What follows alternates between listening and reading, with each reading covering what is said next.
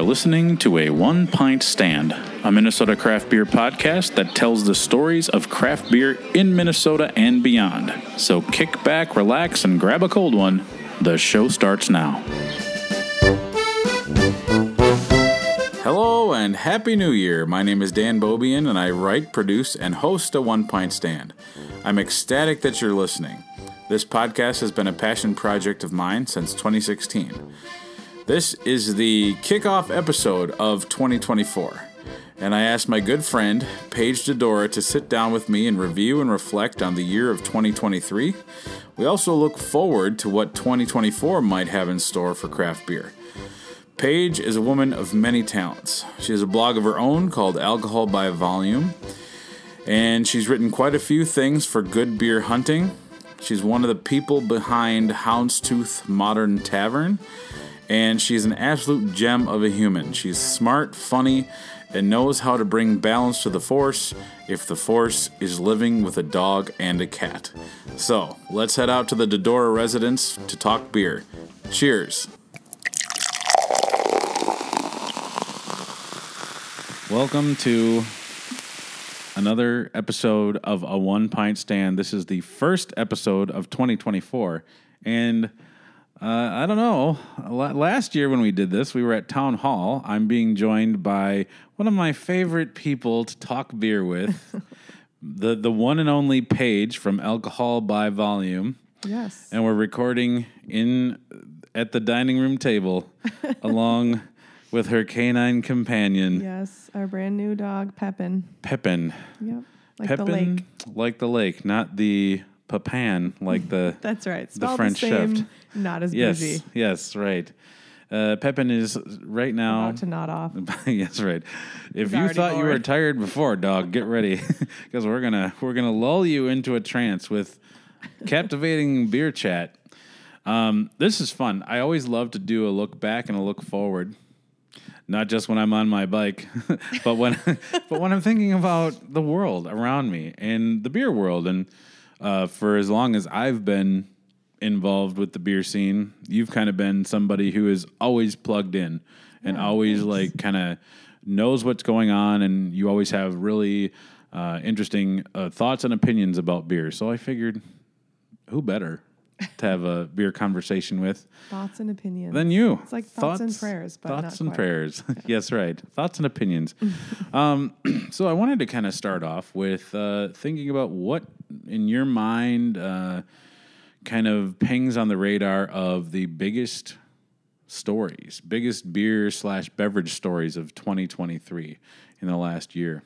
I think just the expansion of the kinds of products that breweries can make, are interested in making, and um, market well. I mean, namely THC beverages, although I think non alcoholics and seltzers are still worth discussing. But um, one of the biggest stories of the year is that the Minnesota legislature didn't read their um, proof their memos very closely. And then we ended up with um, legalizing THC beverages, which I think as Minnesotans, we don't quite realize how unique it is because whenever I participate in discussions with other national, you know, beer writers or or people from different states, they always kind of raise their eyebrows when I mention that you can brew beer with like full on marijuana now. And I don't know the ins and outs, but people are always really surprised that um, Minnesota breweries are not allowed, not only allowed to do it, but to export it to other states. So many Minnesotans might not realize that there's breweries around the country who are ordering THC beverages from Minnesota companies.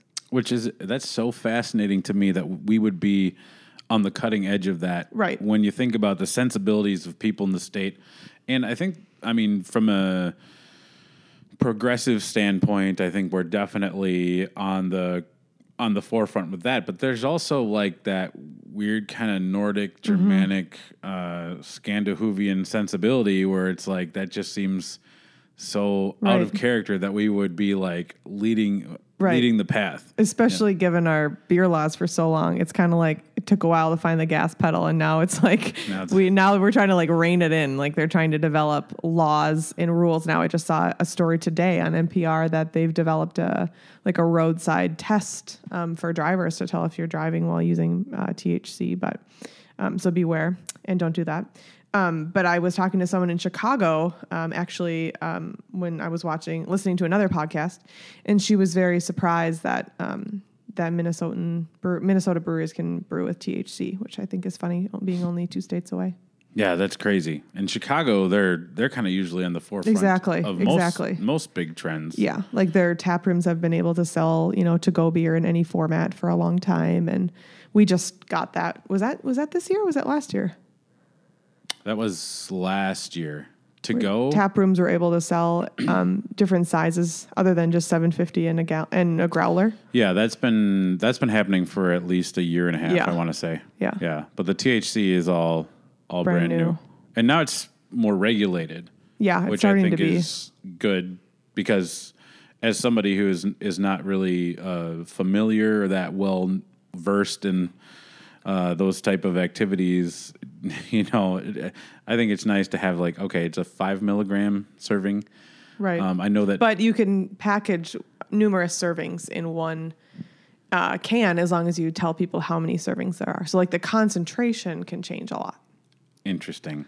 Yeah. So, there's been breweries that have made like those tiny little cans that have multiple servings versus some breweries are doing a you know 16 ounce tall can that's one serving or even less. I, I appreciate that Modest has um, at least two different um, doses, so to speak. They have one that's even less um, concentrated, probably in the hopes that people want to drink more than one. Most people probably do. Um, but I think the regulation isn't really just coming from the government. I think the ways that breweries have had to kind of restrict themselves or guide themselves is more based on like who insures them, um, because that's been a struggle as we try to catch up with the new laws. But I think a lot's going to continue to change with um, the regulation. But it's crazy to think that, you know, I've been working here and there at, at the Briar and we have THC beverages in addition to beer. And you can let someone walk out the door with a THC beverage. That's not considered an open container and stuff like that, that you kind of have to think twice. You get a little bit of whiplash, like we're regulating alcohol so heavily. And then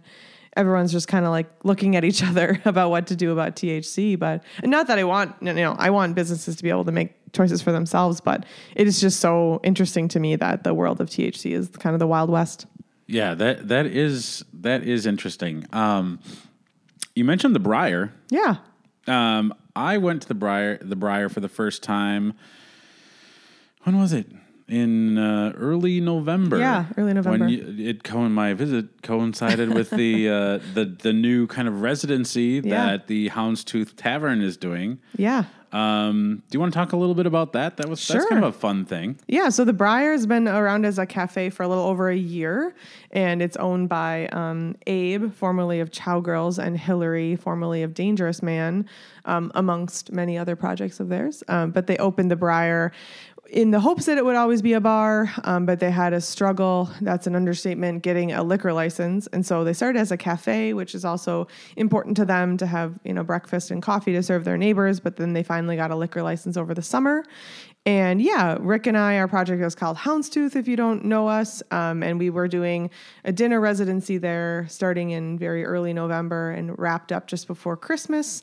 So that means that Abe and Hillary and their crew were still cooking all the breakfasts and lunches and running the cocktail program and the coffee program. And then we were coming in every evening, most evenings anyway, Wednesday through Sunday, to do dinners.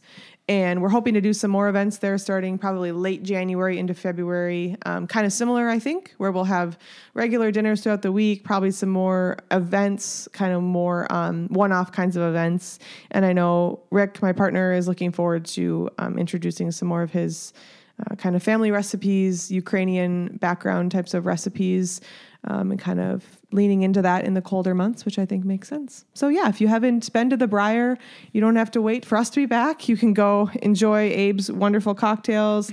Um, one other perk is that they have a lot of um, they only they don't they only have a few tap lines, but they have Modest and they have Dangerous Man, which um, it's kind of like the little uh, place you can go in Northeast if you still want to enjoy Dangerous Man, which I think we'll probably get into. Yeah, yeah, for sure. Yeah, It's I at think- 13th and Washington. So Yeah, right on the corner. Yep. Cute little place. Yeah. Um, I thought that the the the drinkware. Was oh yeah, really the little vintage. They use a lot of vintage glassware, Yeah. vintage plates. It I just feels a little more collected. It was a really cool experience. and so I'm I, glad you I said can't that, wait yeah. to go back. So It's very small. It's really everybody kind of knows each other. It's a lot of regulars, which is cute. A lot of industry folks have have stopped by. So yeah, yeah. Well, I just thought it was fun to see Dangerous Man, I know. Modest on tap. Yeah, two two cool. of my my go tos. Um, the THC thing. I want to let's circle back to that. I think one one thing that maybe I don't know if it's kismet or um, right place at the right time, but Mm-hmm. um, it certainly sounds like it has become quite the financial uh, boon to breweries at a time when breweries need a little bit of a financial B12 shot. Yeah, that's true. I mean, I think THC, um, just the same as seltzer, is a little bit less expensive to produce than beer, I believe. Um, just the raw ingredients. I think there's different ways to do it, different ways that people are um, using the THC itself, but it's um, a little less time, a little less raw ingredient input. Um, yeah, I think it has been a pretty not not only that, but a way to expand to a different market. You know, as people may, some people may want to cut back on alcohol, um, either now or at certain times of the year, or just want to have more variety. Um, THC is a good way to have a totally different product. Uh, but there are some some um, places that won't let you drink both in the same sitting or in the same night. So Yep. different breweries are managing that different ways. Some people are just kind of using the honor system. Other people are like stamping hands. But that's kind of a little bit of a um, uh, uncharted territory in terms of Yeah. you know should people really be mixing beer and THC and who's in charge of that? Yeah, I know that right off the top of my head. I know that 56 and Arbeiter make you choose. Yep. Um, you know wh- which direction you're going to go with your evening, and then that's all you can. Yep. You have to stay on that path. Yep. Which I think is probably good. I don't know. I, I don't know how well those two animals play together Yeah. at the. And I feel like I mean I'm not a big um, I'm not a big user of the jazz cabbage in any form, but uh, I think most people who partake in marijuana of any form typically don't mix it with alcohol. I mean I could be wrong, but that's what I've heard is people kind of it's not a huge restriction to have to choose one or the other. Most people kind of know what path they want to take. Yeah, yeah. I, I guess I, the, there's only been one time in my life where somebody was adamant that when they drink, as long as they finish the night with a little bit of jazz cabbage, they don't get sick. And that person's theory was disproved at about 3:45 a.m.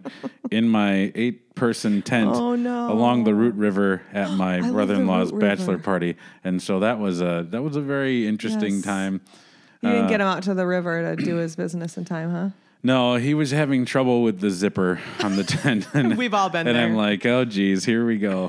and then it was, yeah, it was bad news. And I think people think that there are federal regulations or even state laws about mixing alcohol and THC like in a beverage. And I don't think that that's actually against the law. I think it's again, it's a lot of people who are hearing from their insurance companies or from other, you know, um, other interested parties that they shouldn't be doing that. But I think that regulation is kind of a myth. I just saw something today. As a matter of fact, I was at, uh, I went to Makwa Coffee in Oh. Roseville Yeah, with my good buddy Charles. Um, I haven't been, but I've heard it's really good. it is really good. It's very cute. Very. I ran into somebody I went to elementary school with. Oh, that is cute. And I was like, I don't. This is gonna sound weird. Was your name Tabitha? You've been doing a lot of that and lately. she's like, yeah, well, it's kind of how I live my life.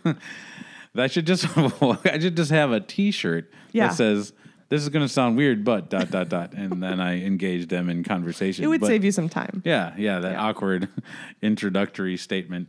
Um, but we were sitting there, and he saw something come across his social media feed that said uh, Fair State is no longer allowed to serve their chill state In the tap in the room? tap room because Oh. like the building manager doesn't want that. The building. See there, there again. It's another. Yeah. What's the word? I don't know what the word is. It's another party of interest or some some sort of pressure that's really not the law. Yeah. Um, but I hadn't heard that. One of my good friends is one of their reps for specifically for Chill State. I'll have to ask him about that. Was that really recent? I think yeah, he saw it today, so that must have been That's just so, like so that's so strange. Like a building owner. That's very strange. Well, it seems like to They've me been plugging along as a successful business for so long. there's more consistency with regulation of super glue than there is with THC, and that just seems really weird Yeah. given how big of a thing it is as far as like mood, uh, the ability to alter your mood. and yeah, and impact right impact. Just for example, your driving. Um, one thing I did want to mention actually about THC is I saw in the last couple of maybe weeks or maybe a month, I've seen that Fulton has been putting a lot of marketing towards like kind of this idea of a guaranteed dose.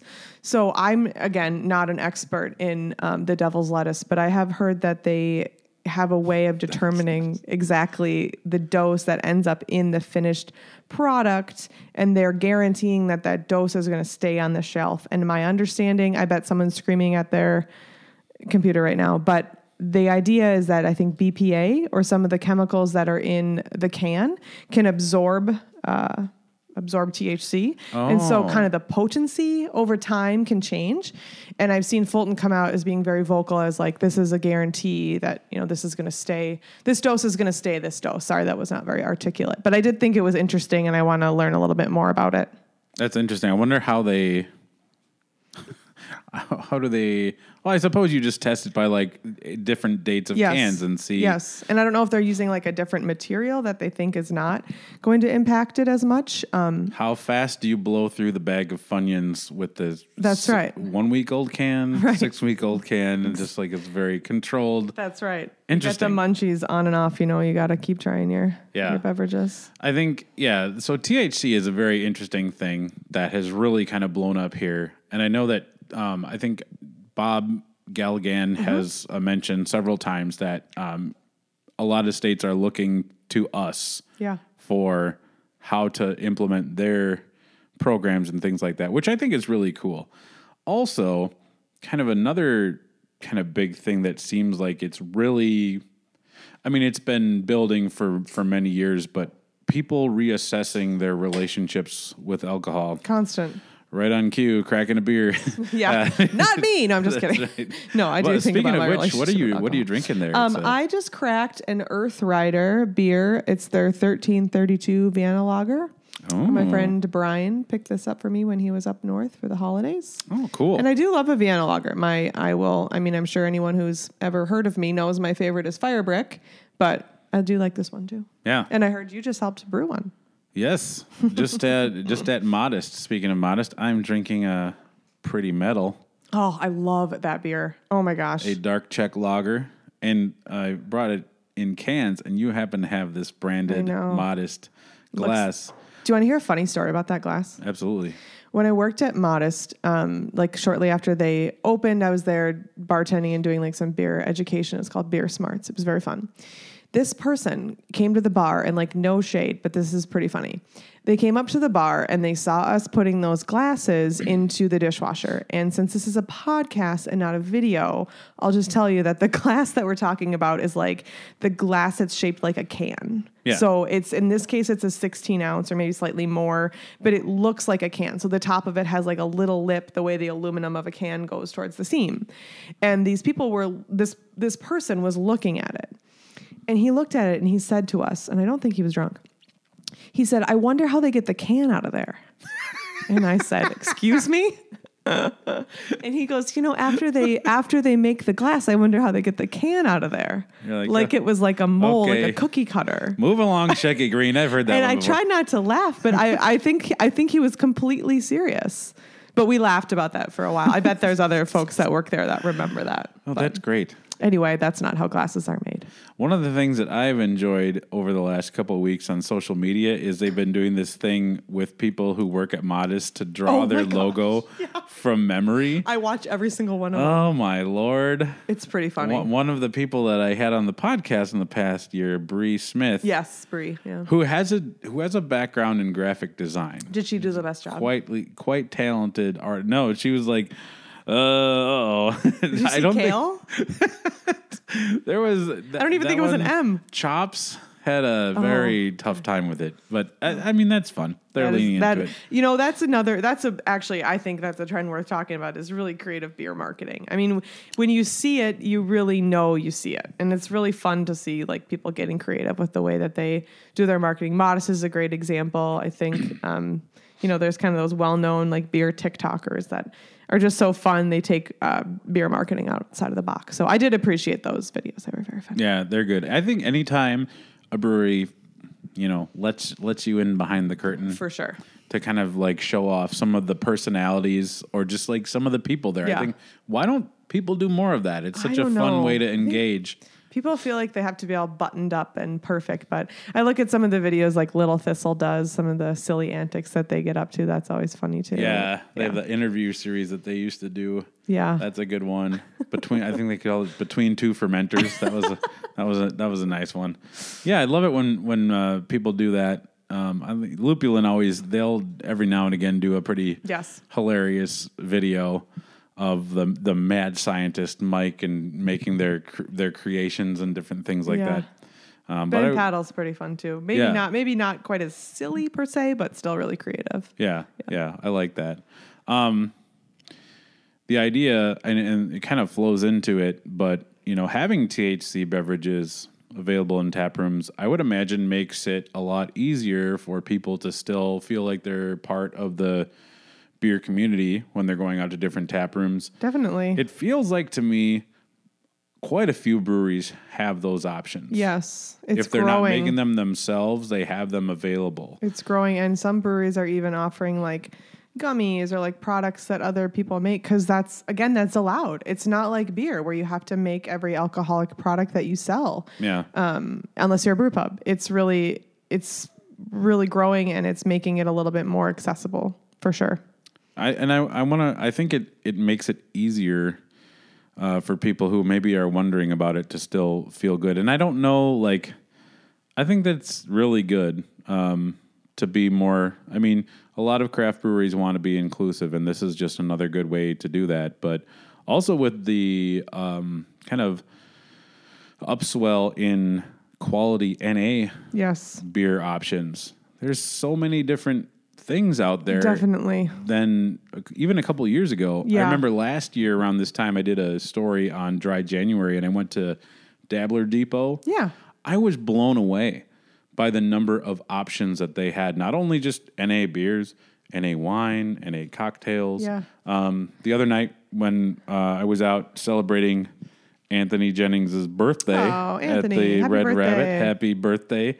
Um, one of the people there ordered an NA old fashioned Wow. and I had a sip of it. I'm like, At the Red. Rabbit? Yeah. And so it was, I mean, just, you know, non-alcoholic um, bitters, looked like an old fashioned. I even had a sip of it. It Yeah. tasted good without, I mean, the only difference obviously was like the, The body. the body and Mm-hmm. the, the, the minus the visible note of alcohol. But Yeah, I'm like, if you're warming. going after that taste, Oh yeah. not bad. There's a really cool, and th- I don't. I think they opened earlier than this year, but there is a very cool non-alcoholic um, bottle shop, if you will, called Marigold over on Nicollet, um, in here in South Minneapolis, and they have a second location as well, I think in St. Paul, and their whole store is non-alcoholic, but it's a whole mix. So, like you said, it's it's beer, it's wine, but it's also like adaptogenics and like mushroom based beverages, THC beverages, um, and other like, I don't know if they carry non alcoholic spirits per se. They probably do. Um, and just like teas and other kind of more sophisticated beverages that aren't necessarily like alcohol removed. Most of them never had alcohol to begin with, but it just kind of takes the sophistication level up a notch where you feel like you could bring a bottle of something to a party or gift a bottle of something that's you know not alcoholic and i know we use them for some pretty complex wines um, we my husband and i we did a, a beer dinner at our church um, and we wanted to do some pairings that were non-alcoholic and we did some wines from them and it was really nice to be able to sample them and um, i think it you wouldn't you wouldn't drink it and think, okay, this is non-alcoholic wine, uh, but it's just a beverage unto itself. Yeah, I just think it's fascinating. The just the overall quality and now variety of options. Um, kind of just like there is with craft beer. You know, there's so many different things to choose from, and there's there should be, in theoretically, if a liquor store or a bar is having the right stuff on tap, there should be something for everybody. Yeah. And I like how that extends to people who are maybe taking a break or have moved away from alcohol so they can Right. still be part of that social scene. I think that's a that's a good 2023 felt very much to me like a year of, you know, trying to bring more people into the fold. Yes. As, as from an, an acceptance standpoint, which I really like. Yeah. Um, I think a lot of credit for the quality increase in the non-alcoholic beer scene is probably goes to ABV technology. I mean, Yeah. they're one of the major companies nationwide, really, that's removing alcohol from an existing beer. So their technology, you know, spits out a, a beer that's de-alcoholized, and then um, also kind of a seltzer-like product. But most breweries are using a lot of Minnesota breweries are using ABV technology in order to create a beer that's alcohol removed instead of brewing something that never had alcohol to begin with. Yeah. And so I think that's part of why we're getting a product that's much more akin to beer. And it tastes, it's much more satisfying. The body is better, the flavor is better. Um, so hats off to Ben and his team. I think it's fascinating. Yeah, that's really cool.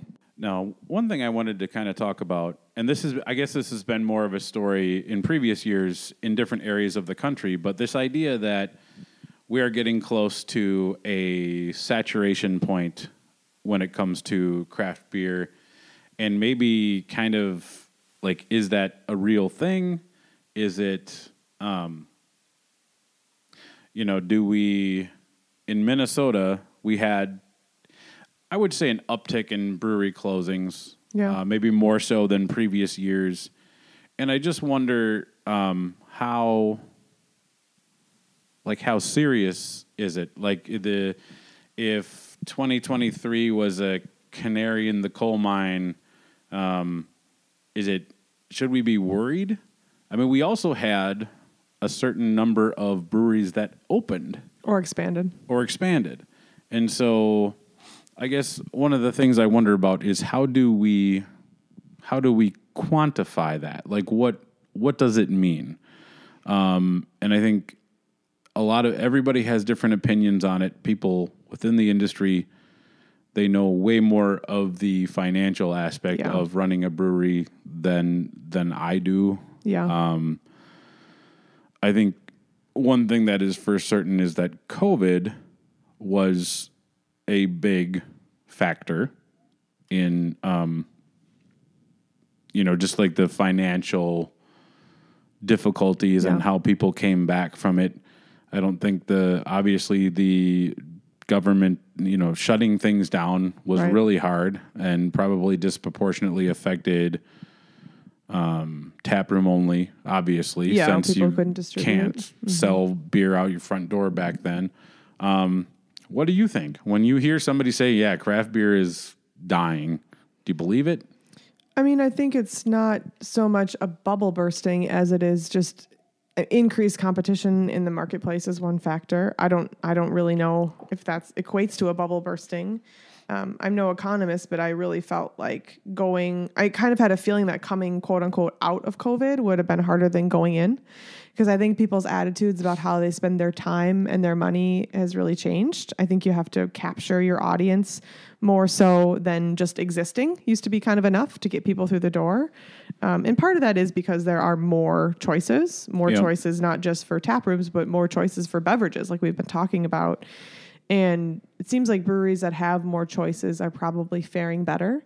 Um, but there's also some factors that I don't think are really necessarily related to the number of breweries so much as um, kind of the state of things. I think there's a bunch of breweries that opened in the 80s and 90s nationwide that are seeing those owners want to retire. You know, we saw that Yeah. with Bell's. Um, we've seen that with other breweries on the coast where they don't really have someone to succeed them, so to speak. And so they decide to sell. Um, maybe not so much here in Minnesota, but I think that's something to consider um, in addition to increased costs, which I kind of you kind of touched on, but Yeah. increased cost of raw ingredients, but increased costs of aluminum and increased cost of fuel and just what it takes to get a beer in your customer's hand, labor, everything has just become more costly at a probably a faster pace than it has ever since, let's say, the Surly Bill was introduced. Yeah. Yeah, it's. A, I think there's there's a lot of different things that have all kind of come to a head at the same time. Exactly. But when I think of like a bubble bursting, I think of like all of a sudden it's like pandemonium. Yeah. It's not that. No. We've had um, more than a couple of breweries that have closed down in the last year, but there isn't one thing. It's not one particular thing that's happening to every place. Right. If you And I- look at the closures, I think, I mean, I, I'm not an insider on any of them, but perhaps one, I think that there's not the same reason across the board, Yeah. which is a little bit reassuring. I think some were, some, you know, I mean, Dangerous Man, I think was a conscious choice to completely change their business model and get their lives back again Yeah. and not have to run this big machine that is a tap room in Northeast Minneapolis. But the brand's not gone. They have already Right. kind of buoyed their other plan for distribution before they close the tap room. I think that's really smart. But Yeah. Well, like you said, you know, people who started a brewery 30 some years ago Yeah. are retiring. Mark Stutrud of That's right. of Summit Brewing is stepping down in Yeah. March of 2024. Right. He's retiring, not stepping down. That's those are two different things. Sure. Retiring is like, yeah, um, he's riding off into the sunset on he's gonna do whatever he wants to do with his time and right. And yeah, I, I mean that's the one thing. If there's nobody to take over, and this probably happens with a lot of family businesses. I'm sure. You know, I'm sure. like- Like, we we're talking about beer because we know beer. Yeah. But I'm sure the same could be said for a lot of other industries. Jim Bob Cooter's Toys. furniture upholstery service is down the road. Uh, But I think it's also because what other industry? Okay, I'm going to go out on a limb here, but what other industry has cropped up so quickly with almost exclusively small businesses and has served a product that really has to be either sold across a bar or sold in a three tier system? yeah, I mean, I think it's just unique. Beer is unique in that way that um, I can't I can't think of another industry that's saltwater taffy in the early '80s, but then that that became Rollerblades. That became exactly. Yeah, no, man you're did the patents go quickly on that right. one. You're right. I, I mean, and that's a that is a thing. It's so uber specific, and It's, it's, hard to like compare to any how who could have modeled it. yeah, nobody really. And so that's I mean, maybe that's part of it. it. Is like you, it's harder to find a a successor where like really anybody with a business degree could take over a company and probably make a go of it. Yeah. One of the breweries that closed, um, Lakes and Legends. Yeah. They, I think, had been around for eight years. Had a really nice spot, Really know. ideal location. Really ideal location. spacious. Yeah. Um, tons of people. Built-in I mean, they're people, at the really. ground level of a huge condo. Surrounded by other condos and apartments. a lot of money over there. Mm-hmm. Um, a, a kind of like a lot of affluent people in that area. Right. You know, and But then also that comes with challenges. You know, Yep. no no no parking really, no um no ability to really have a true patio. I mean, I'm not trying to say Right. that they had a ton of limitations, but I think there's some drawbacks too to being in that location. yeah, and um, I guess from talking to a couple people that were very kind of close to uh, a couple staff members there, you know, their ownership. The um, was from out of state. Yeah, well, they started here and then they kind of moved out to California and were still kind of running it. Um, the, it was it's my understanding that the that the owner who moved out to California and I think the owner's wife, they were kind of the the primary financial Oh, okay. members of the Yeah. ownership team, and then there was an owner who was still here, Yeah. but less of a, more of a kind of like boots on the ground type of thing. Sure. I don't know if you can really run a brewery if you're not there all the time. There are a lot of things, there's a lot of moving parts, there's a lot of like things that change and to understand kind of like the vibe, um, who's coming in, what they want, Yeah. you can't do that remotely. Do you, can- think that the customer cares? Do you think that the customer knows? You know, I'm not sure. That's a good that's a good question. I think I mean, I think the customer knows if the opposite is true. Like if they're if they're talking to the owner and they probably, you know, feel really connected to that business. Yeah, and I think at Lakes it was more like you know their a lot of their staff was there. Like the Yeah. the uh, I always saw Kyle there hanging around. Yeah. and so like there were there was al- there were always people to talk to, but like not people writing the checks and maybe you know on paper if like your your staff is telling you hey we need this Right. thing and it's going to cost this much but this is why it will- will work and you just see it as a line item on a spreadsheet Yeah. there, there's there's no like understanding of how will this benefit Sure. if you're not there all the time and so I, I wonder how much that played into a role of of maybe a little bit of a disconnect between like what was actually happening um, from like a business standpoint and then like just looking at it um, you know as a, from a from a budgetary Right. standpoint I also think it, probably the rent Yeah. there was yeah. probably astronomical I'm sure it was. probably fifteen twenty thousand dollars a month. Right. I mean, I think that's something to think about is breweries that don't own their buildings or their spaces. That's a huge, huge risk. Yeah, Yeah. and I think one of the one of the things I mean, the, the, it's this is no secret that for early on, uh, up until probably about three years ago, th- the beer was inconsistent.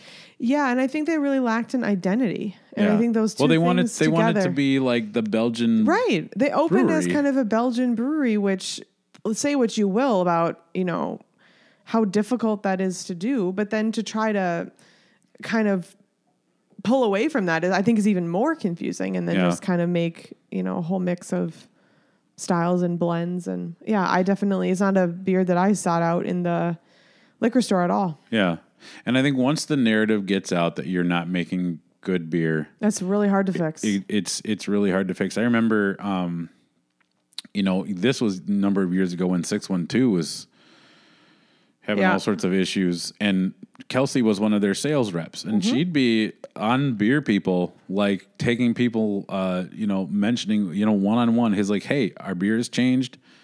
Come on into the tap room. Let me buy you a beer. When there was a there was a period of time where it got better, but it never like, really sustained. the once once it's out there, it's Yeah. really hard to get people to come back, especially after a couple years. You know, they opened in 2015, so you know maybe 2017 the beer's kind of really gone downhill. Well, now think about this was something I was talking about to to get there. Unless I had a specific thing Yeah. to do at Lakes and Legends from my house in St. Paul. Oh, yeah. I'm driving by seven, eight breweries Right. at least that, from a quality standpoint, a couple of years ago, were all better right. than that. So That's why I think it really is the it really is a competitive market, and I think that's now that I think about it more is different from a bubble bursting.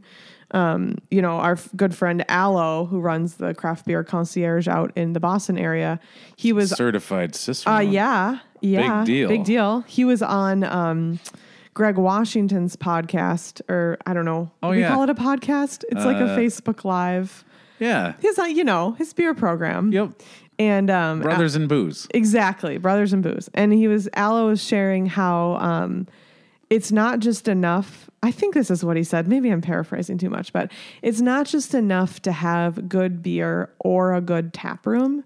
You really have to have both. And I completely agree. And I think in order to have really good beer and a really good tap room, it's really about the customer experience. Like you were saying, if owners are disconnected, it's really hard to um, kind of have a clear vision. It's hard to have an identity.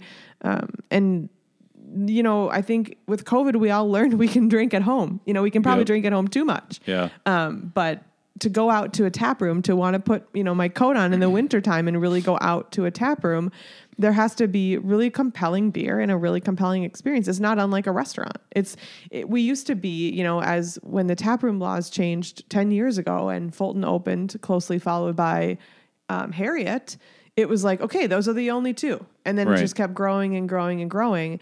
And now a tap room, you know, it's just as competitive as where are we going to eat on a Friday night? Right. And you really have to draw people in, whether that's through events, whether that's through a specific beer release. But the market is so saturated that you really have to have all of those things. Yep.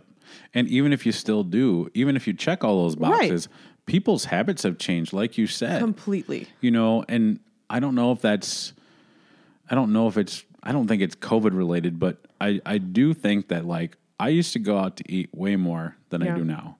and, way more spontaneously. Right, yeah. You'd be like, "Oh, let's just go grab this from here." Right. And now, you know, if I go out to eat, it's more of a purposeful planned thing. Yeah. It's like, "Oh, this is not something I can make in my Yeah. own kitchen and I'm really craving it, so like this Friday, I want to go here." I probably made more dinner reservations since like 2021 than I have in my life prior. Yeah. I mean, it's just so much more calculated. Yep. My decisions are much more calculated. I look forward to them. Maybe not quite as much with beverages, but still, I mean, I I, I think we're all much um, less likely to really overbook ourselves and much more likely to say no when there's Yeah. events that overlap. And Yep. that's a big I think from my other friends in the beer industry, I think that's a big difference. Yeah, yeah. So it'll be. I don't. I don't think it's a. I don't think the bubble has burst. I do think we are getting to the point where like people have less of a tolerance for mediocre product. 100%. You know, like and I if- think the customer is getting more educated. yeah, which is a, it's a- And has more choices. It's a good thing in the long run because you know if you are trying to here's a you know a brewing analogy. If you're trying to have your healthy yeast. You want it to be vibrant and you know like sometimes like the, the bad yeast cells need to drop off That's right.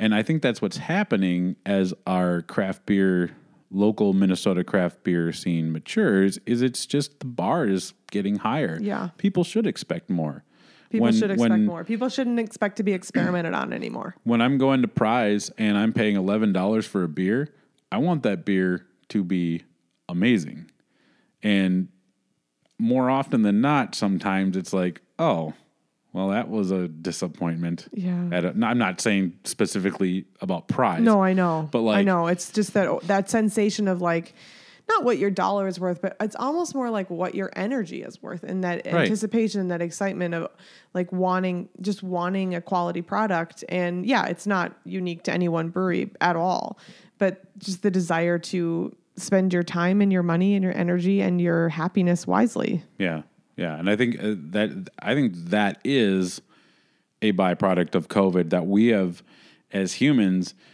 we've reassessed what we're willing to put up with and Right. what we're not. Right. And I think that like there's certain things that are like, nope, I'm not even going to do that Right. anymore because I know it will aggravate me. So I'm just gonna let it go. Like trying to.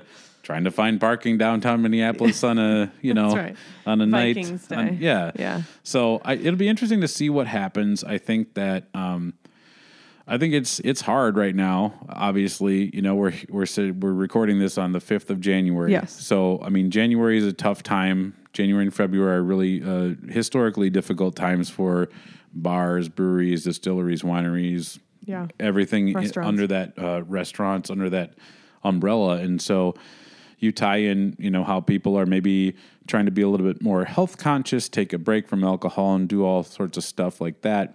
Um, something I saw came across this uh, Beervana blog, Yeah. Jeff Alworth. Jeff Allsworth, yeah, he's the, really, really great. Uh, Allsworth, that's right. Um, really talented writer. He's calling it what? What phrase did he come up with? I don't like know. pub January I did. I missed instead that. Instead of dry January. The idea being, let me pull up the because I don't. You were wanna- going to use our technology Yes. uh, so that we don't sound like idiots.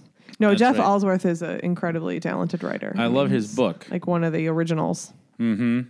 Um, and you know, it's while you're Googling, I'll, I'll buy you some time here.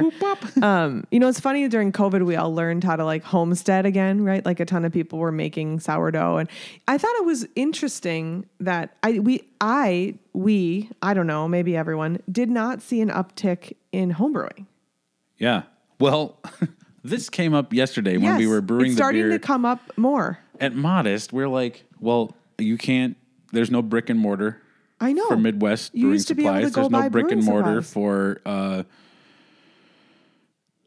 what's the Northern brewer. Northern Northern brewer. Sorry, I may have just had a stroke. Um, so yeah, like, and I was talking to um, somebody in BCC, Wes, who is an avid home brewer. Yeah. And I'm like, Wes, how do you get your stuff now? He's like, I have to order it Exactly. all online. And he's like, I, I was kind of used to that. I was ordering hops from like Yakima. Oh, yeah, whatever. sure.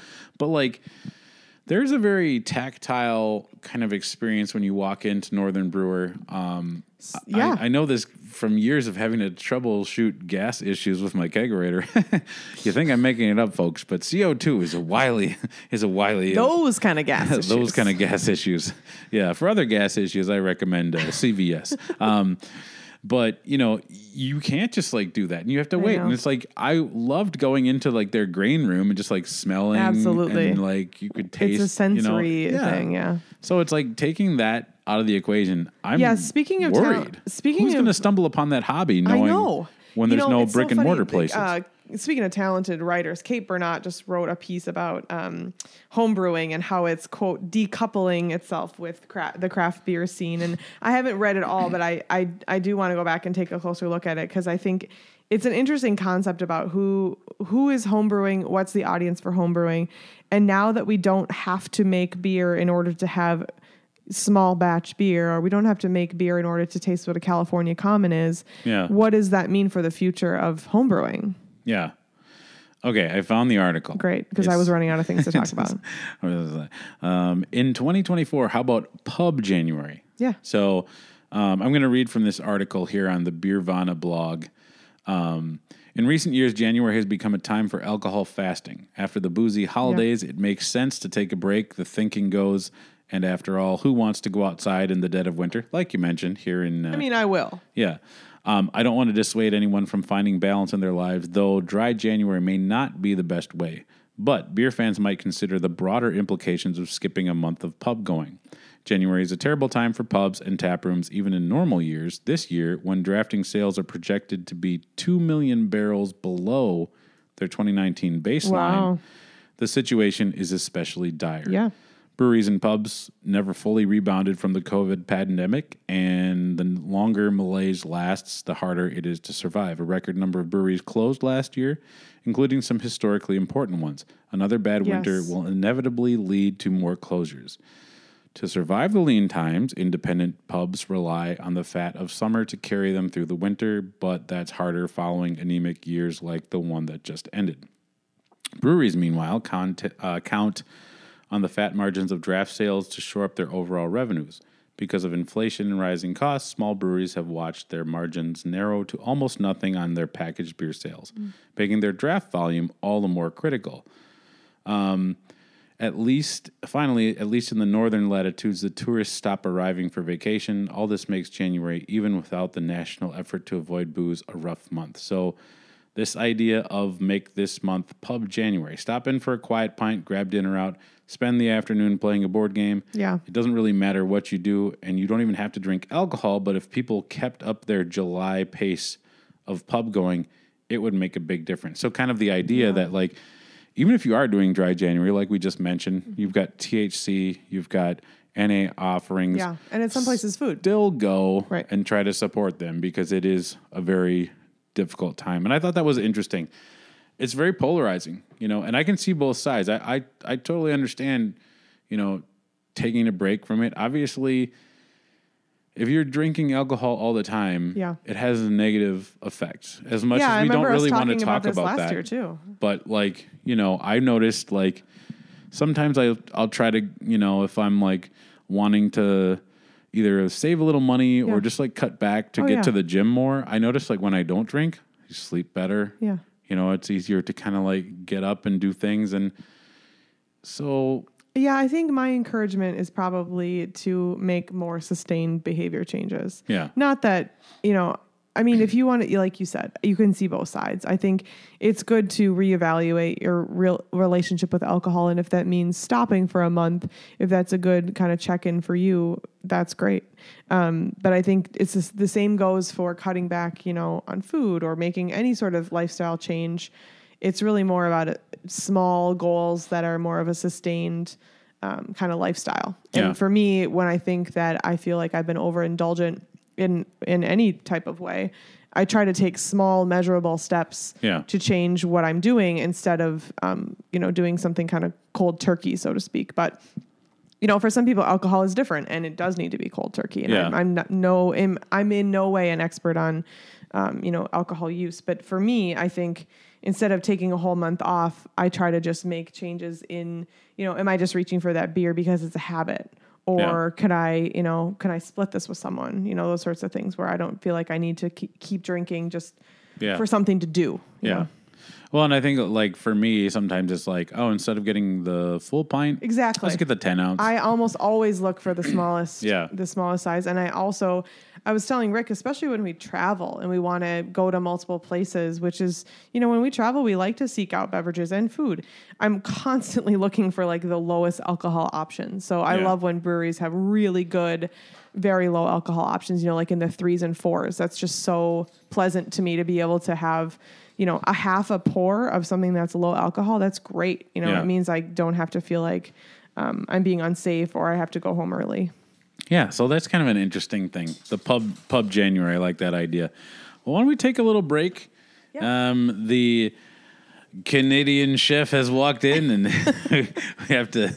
I want to want to rattle his cage a little bit. Yeah, you gotta do uh, that. When we come back, we're going to talk about some of the uh, craft brewery openings and closings that have happened in uh, 2023, and maybe Yes. look forward to our hopes and predictions for 2024. and you are listening to a One Pint Stand. Hey, thank you so much for listening. Hopefully, you're enjoying a One Pint Stand. My aim is to help spread the word about craft beer. Enjoying craft beer is a passion of mine, and I love chatting about it with other people. A One Pint Stand has a goal of helping breweries tell their stories. I love to get out in and beyond Minnesota to visit breweries, beer bars, and meet other interesting beer people. If you are also into those things, you probably want to keep tabs on the show. So go ahead and follow a One Pint Stand on Instagram, Facebook, and Twitter. We would also appreciate any and all positive reviews on Spotify and iTunes to help make it easier for other craft beer listeners to find us. If you like reading about craft beer, I started my own blog, and all of my writing can be found at a.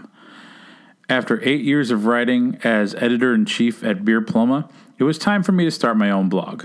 So make sure you check out the blog for some interesting craft beer content of the written variety. I truly appreciate you listening and taking time to enjoy our stories. Now, back to the show. And we are back here on a one pint stand.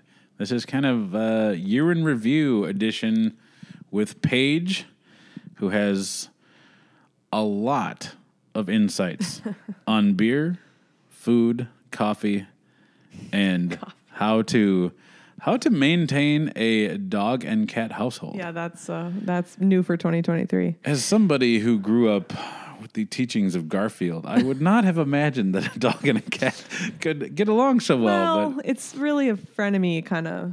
I mean, they fight. I mean, there's a reason that the phrase is like like dogs and cats fight like dogs and cats. Yeah. cats and dogs. cats and dogs. Anyway, that's what it's like. I think it rains um, cats and dogs. They get along like dogs and cats.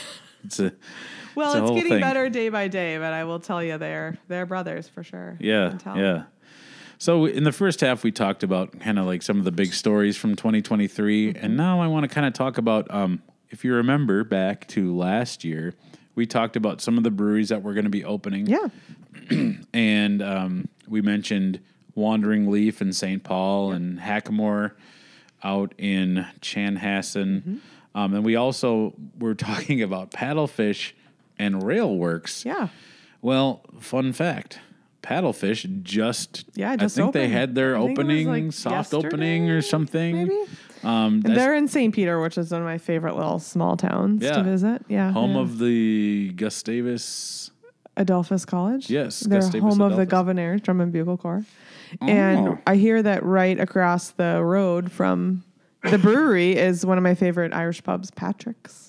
Ah, Yeah, cool. A little shout out to St. Peter. That's I do want to check it out. I think you know the idea of a small town brewery, kind of like having your hometown craft brewery, is a very successful model. I mean, Yeah. I think it just draws in such a loyal fan base. And I'm not saying that like there aren't loyal customers in the Twin Cities, but I, I think I noticed over the years as these breweries are opening in small towns, first how ubiquitous craft beer is and how big the demand is, but just also the the dynamic in opening in, in a small town. And I'm really excited for Paddlefish. And I haven't been, so I can't speak to the beer, but I hope I hope it's great. We should pick a Saturday and should. go down there. We should maybe on our way to Schell's where you've never been. That's true. That's also a thing that we need to do. Yeah, maybe there's so the many, spring. there's so many things, so many places to go. Yes. Uh, you know who is a proud Gustavus alum? Uh, I don't. Aaron Ziert. Oh, well, that checks out. Yeah. The running, Yeah, the running. the early mornings, He's like a modern day the Forrest Gump. Yeah, I, yeah, Yeah, he's he's a he's a Gustie. yeah. Um, he's a Gustie with gusto.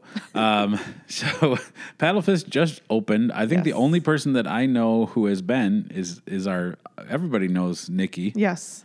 Uh, Nikki has uh, goes everywhere. Yeah. I think that she said that was her 320th Oh, really? brewery I didn't visit. see that. I had the pleasure of seeing her the other night at Anthony's birthday. Yes. and that's always really cool. She's one of those Women about those, town. Uh, w- yeah, women about town, and not in the weird tax evading No. way. If you catch my drift, but she's she's at all the brewery things. She has her like Tuesdays. She goes to Modist. Mm-hmm. I think today she was at Invictus, but she is just a a good person. Lifts other people up, and she's such a such a fun. Yes. Like uh, I, I also think she's kind of a sassy lady. oh, she has opinions. She's got you, but you've been to Hackamore. Yeah. They're a new one this Yep. year too. Yeah. It feels like they've. It feels like they've been there over a year already.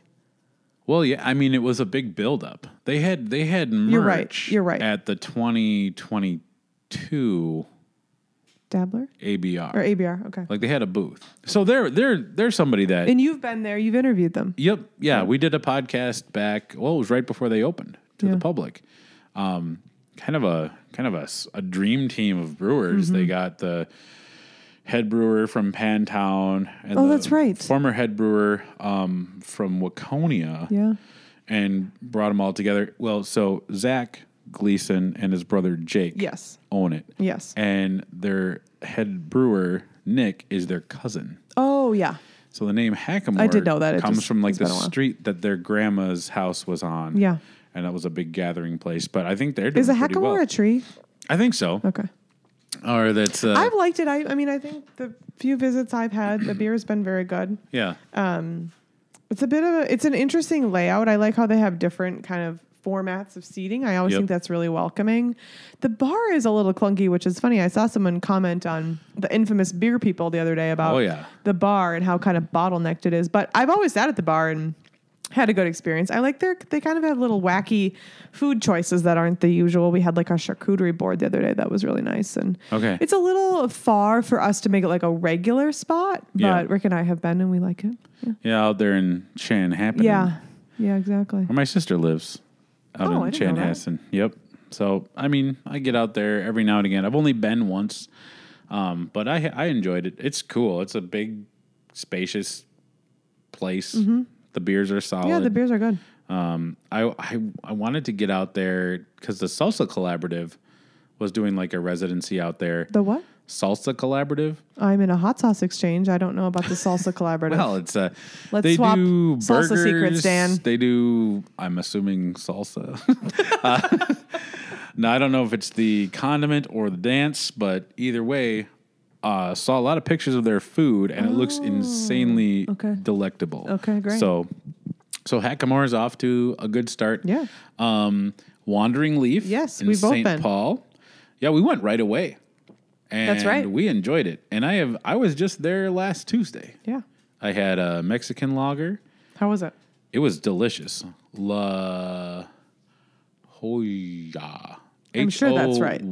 H O J A. Oh yeah, Hoja. Um, yeah, that was good. And then I they had a rye uh, brown. oh, nice. So I, any, anytime you put rye in a beer, I'm a and big they have a really cool that. space, and they're attached to a really interesting restaurant, and they're in an area with not a lot of other breweries. So Yeah, which is so odd. My grandparents grew up in uh, like well, they didn't grow up in Highland Park, but I grew up going to their house. I mean, they're Highland like Park. very far west, though, right? I mean, they're Yeah, almost to Fort they're- Snelling. Exactly. Yeah. It's like the the furthest end of West Seventh Yeah. before it turns into Highway Five. That's right. Um, cool space. and then A lot of plants. A lot of plants, and the plants are growing in. I like know, they're, they're really cool. I lush. just I really like it there. I love so Wandering Leaf and Heavy Rotation both have lots of green in their tap rooms, Hmm. and I really like that. I'm going to have a rotation tomorrow. Ooh, you're in for a treat. I love their beers. Yeah, I've only been once, and it was packed. Yeah, I could like there was nowhere we were standing. that's another place where it's like that. They get so much support from their local community. Yeah, um, which is which is fun. But Wandering Leaf, I I really like the beers that I've had there. Um, some of my favorite ones. They did a New Zealand Pilsner.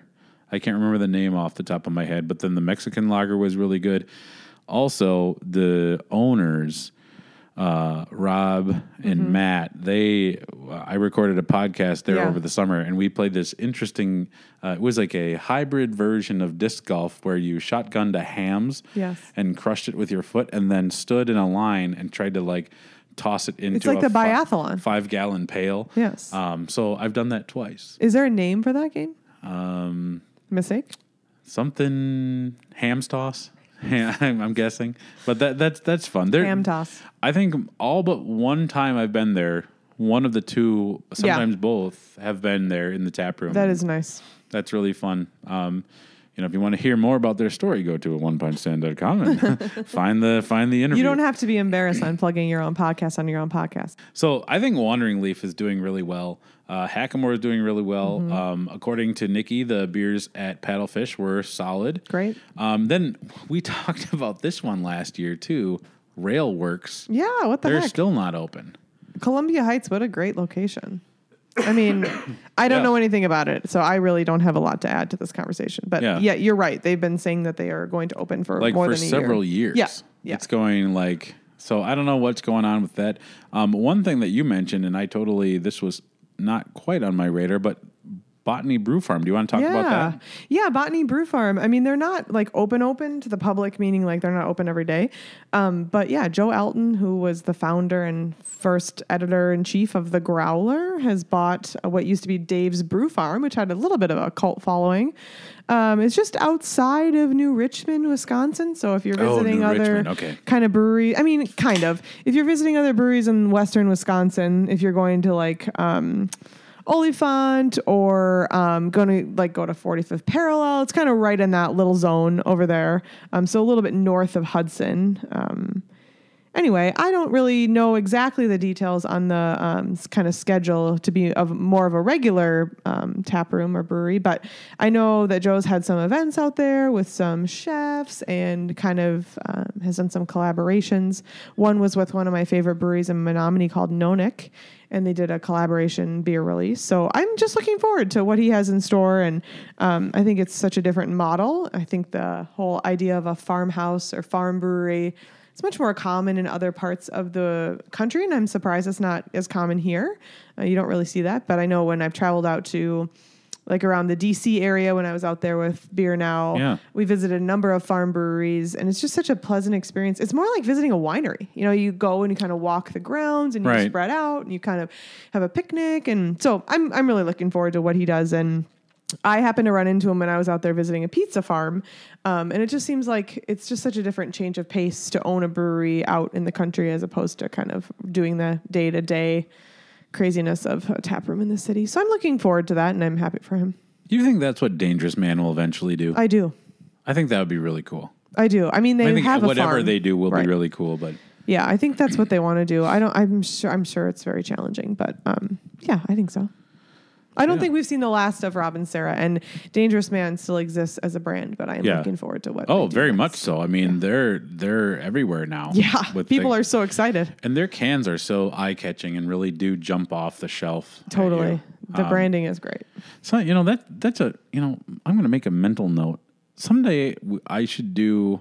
Uh, we should get a couple people who design can art together and have a conversation about that because I think there's probably a lot of science behind that. And you I should don't also know. get someone who makes glasses and find out how they get the can out of the glass. Well, I'm that's already on my. I'm one of the irons I, shoved in the fire design earlier. is is fascinating. I yeah, think it's very interesting. Yeah. Um, one. So let's. Okay, here we are in in the early the early part quarter one of 2024. Mm-hmm. What are some of your hopes, and maybe what's a prediction you have for 2024, either in beer or some other Yeah. facet of life. I mean, my hope is a lot more drinkable beers. And I, I know we say every year, I've been saying it for like four years. I feel like everyone says it's the year of the lager every year. And I'm not saying it has to be lager, but I, I do like variety and I like to see styles that are a little bit more classic. And um, eh, I know it's hard. I know that breweries are trying to really appeal to consumers and they're trying to make beers that are really noteworthy and release, you know, these crazy um, whether it's something barrel aged or something hazy. But I do think it it starts to become a bit of a self fulfilling prophecy when breweries are only putting out these quote unquote hyped styles of beers, um, while at the same time saying that customers really don't uh, demand other types of beers like brown ales or Vienna lagers or you name Dortmunders, you know, you name it. I think the consumer kind of has a taste that is a product of what's out there and the more that these hypey beers get marketed the more popular they are and so you know it's kind of reminds me of the other day when rick saw a post about you know the restaurants that are the most anticipated in 2024 and it's like well you you just made them the most anticipated restaurants in 2024 Right. by by pushing it that way and yeah, it's going to be a it's a push and pull all the time. But I think brewers want to make classic styles. Um, it's just a matter of the the fear that they won't sell. So I do have to chuckle every time someone releases a brown ale. That's always the name is always like a crack at a brown ale. Like Yeah. was it Drecker? Somebody recently had a beer that was like nobody likes brown ale. Van, wasn't it Van? Yeah, Venn. Yeah. But, but but other breweries have had them too. You're totally right. Where it's like, yeah, nobody likes brown ales or brown. Here's our brown ale. Who cares? And it's like that's often one of the best beers on the menu. So Yeah. if we could just you know kind of change our mindset, and that's related to my other hope, which is more kind of pub culture. Yeah. Like the idea of being able to go to What does that mean? Yeah, What is, I mean- is pub culture? I think it's kind of the idea of being able to have a familiar place where you go. And if we're going to set the idea of a brewery aside and talk about kind of a brew pub or a restaurant, it's to me, it kind of usually the focus is more imports, either more British or Irish beer or um, kind of things that are separate from the craft beer scene. I love when restaurants have local beer. I always seek it out either here or when I travel. But um, I think imports are really the backbone of how a lot of people got into beer. And so I'd like to see a little bit more um, homage, homage or respect paid to kind of those classical styles. Because if we're not going to brew them, it'd be nice to bring in those styles from other people. They're so food One- friendly. is there- is anybody so sessionable? Doing that around here? I mean, I you mentioned Jorg. Yorg. Um, I think Jorg is a good mine, example, but that's Yorg. really. yeah. I mean, that's kind of takes it to an extreme almost because Jorg is so they're getting so many excellent imports. You know, mainly from Belgium, but other other places too. Yeah. and their food is really good too. Um, It's very good, and it works with their. It makes sense with what they're serving in terms of beer. And I think when I go to a Irish pub or a pub that's you know like Brits or something that's more UK focused, and you look at the beer list and they don't have a lot of those beers, it's a little bit of a letdown. Yeah. I think it just speaks to that idea of having an identity and giving consumers a choice. I would be more than happy to go to Brits and order a Summit EPA because I know it's going to be a quality beer. But if I'm ordering, you know, bangers and mash, I kind of want, I kind of want Fuller's ESB. Yeah, yeah. Well, I think I told you before we recorded the other day I was at Merlin's Rest on Lake and 36th, which is one of my favorite places to go. I they have a really like that selection, bar. yeah. Um, that's where they, they'll always have Fuller's ESB, and when the kind of temperature turns down a little bit, they'll have Fuller's Port, London Porter, Mm-hmm. and the bartender said, "Well, you know, you might want to get the London Porter now because after we're out of kegs of it, they're not going to be like really selling it to the United States anymore." bummer. Which I thought was weird because it's kind of like I don't know, kind of a, a very iconic beer. It but, is. but like you say, and I think it's like, you know, is is the tail wagging the dog in this situation where like breweries are telling us what to drink Yeah. rather than us getting to choose. But if there's no choice, then it we're being funneled Totally. into this thing. I mean, how many times have you gone to a brewery where half the list is hazy IPAs and the other half Oh, is too many. pastry sours and pastry stout? Right. And I don't like those as much as I want to drink like a Vienna lager Right. or a dark Czech lager. Yeah. Thank goodness, I think that the pendulum is swinging back because we've got places in the Twin Cities and beyond that are brewing them. Obviously, they're not putting them in packaged product. So I think maybe is that part of the issue. Whereas, like, if you go to the liquor store, you see fewer styles in in cans and bottles. Yeah. Um, whereas if you go to the tap room, like you know, um, Modist is going to be releasing a Dortmunder soon. You're right. I mean, that's So- I mean, that's like Fulton. I mean, whenever I go to Fulton, I always get, um, you know, some taproom only release. They're really good about that, about having styles that you can only get there. And I think even big like national brands, like if you go to Deschutes or Sierra Nevada, like they're Yep. going to have a lot of beers on that you can't get anywhere else. Um, and again, I, I really, it's not that I discourage ingenuity or creativity. I love to see, you know, kind of what happens in trends in beer. Like, I think the whole idea of um, cold IPAs is really interesting. Yep. And um, I think we're seeing a little bit of a mini resurgence of black IPAs and black lagers. So- Oh, definitely. um, but I just the I think variety is key to inclusivity, and I think variety is really key to the health of beer as a beverage because it's those classic styles are really well understood and they make sense for pairing. Um, it's not as exciting to have to look at a shelf of you know only three different styles and try to decide what's going to go with Boeuf Bourguignon, for example. yeah. Because it's not a triple IPA, is what I've heard. Usually not. Oh yes, I like the jet fuel quality of this ale, and um, yeah, that's interesting. I but do. I think that overlaps with my uh, my second wish. Oh. uh, is um, more of a culinary approach to beer and food. I think when craft beer, the this current very long wave of craft beer, if you will, from the maybe I don't know mid two thousands on, when it started, I think there was a lot of focus on food and beer and beer pairing. If you look at books like The Brewmaster's Table and yep. some of those other classics, the Oxford Companion to Beer, you know, it talks a lot about beer and food together. And I do think that's really important because it is a culinary product. And I miss um, kind of those old classic beer dinners or um, restaurants that are taking much more of a pairing approach to beer. And I hope we see a little bit more of that because Yeah. I think beer is very food friendly, can be very food friendly. And maybe that is p- one solution to um, kind of the dwindling uh, popularity of some tap rooms. Yeah, yeah. Well, I think, and I think food can be a a gateway for somebody who doesn't think they like Yeah. beer, because I mean, all of us have been in the situation where you've had like the right beer paired with like the right food. Oh, and it's totally. like, whoa, So memorable. flavor. Um, Yeah. you know, explosion. Yeah. I'll never forget one of those. Um, was one of those like preview for barrel aged. Oh, at Town Hall? when like they give you like little like a little plate of different like Mm-hmm. chocolate chips, some like roasted nuts and different things, and he's like, I think it was Michael Agnew was like, yeah, try the ETW with this like roasted pecan, and Yeah. you'll get like crispy Thanksgiving turkey skin. I'm Yeah. like, what? How does That's that even so work? great. Um, Yeah, That kind of experimentation really excites me. but don't you think like a lot of those food pairing opportunities used to happen at like craft beer bars, and now those have really kind of fallen by the wayside. and even restaurants that were really craft beer focused. Like Yep. I know a lot of people went to the beer dinners at um, Happy Gnome. yeah, yeah.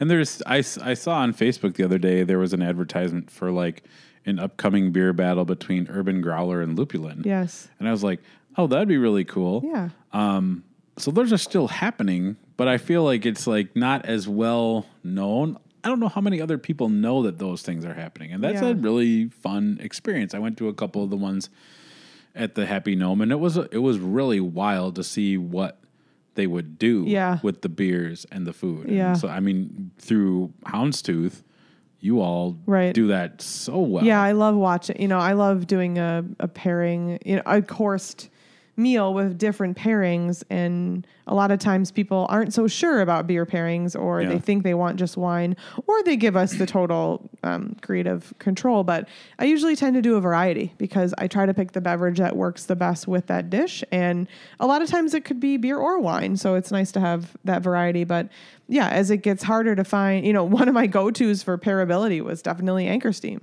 And as it Mm. gets harder to find those classic styles, it's it's just tricky. Yeah. What's a what's a what's a good beer pairing that people could try to start off the 2024 new year? Um, I think you know because we've been talking about the popularity of IPAs because they're so easy to find. I think two pairings with IPAs that people don't think about are IPAs with spicy food. So that could be Indian, like curries go really well with a lot of West Coast style IPAs, um, or a really fun kind of unknown hidden gem is um, IPA with carrot cake. And I, I have done it before at an event where we had to make a gluten free carrot cake and it was delightful.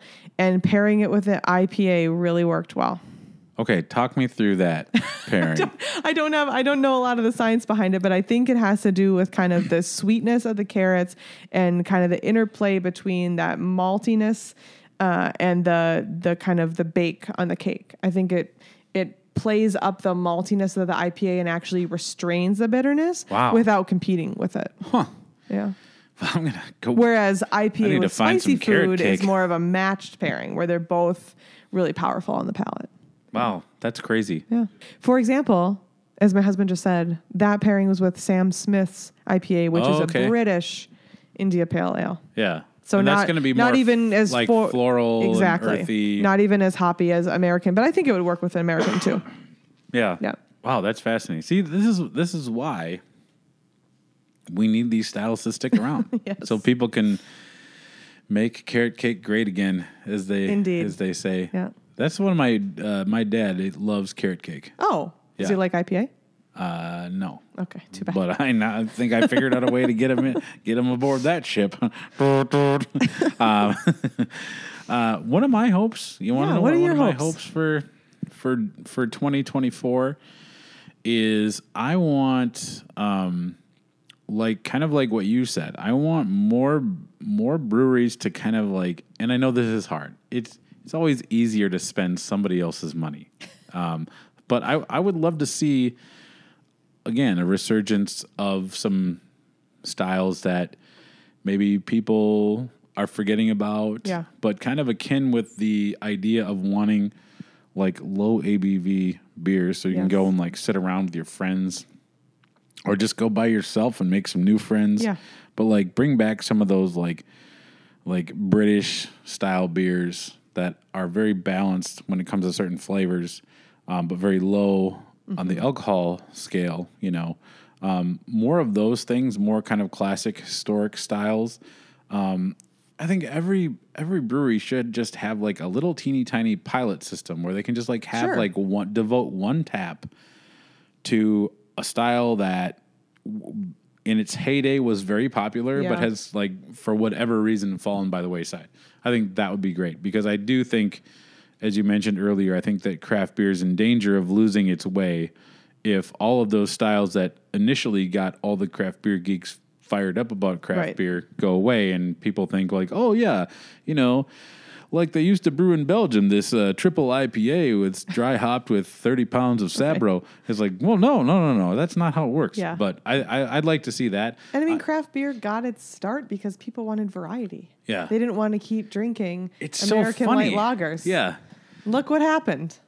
Not to say that there's no variety, but it is. Yeah. I mean, there are places that are doing it right. I think of like Bad Weather. yes. I wonder if you talk to Andy or the folks at Bad Weather if they would say they're losing money by doing heritage lagers. Yeah, that's a good question. I Who I else? Where else do you see those kind of beers? Nowhere, and I think that's really like nobody's doing that, and uh, because Andy is.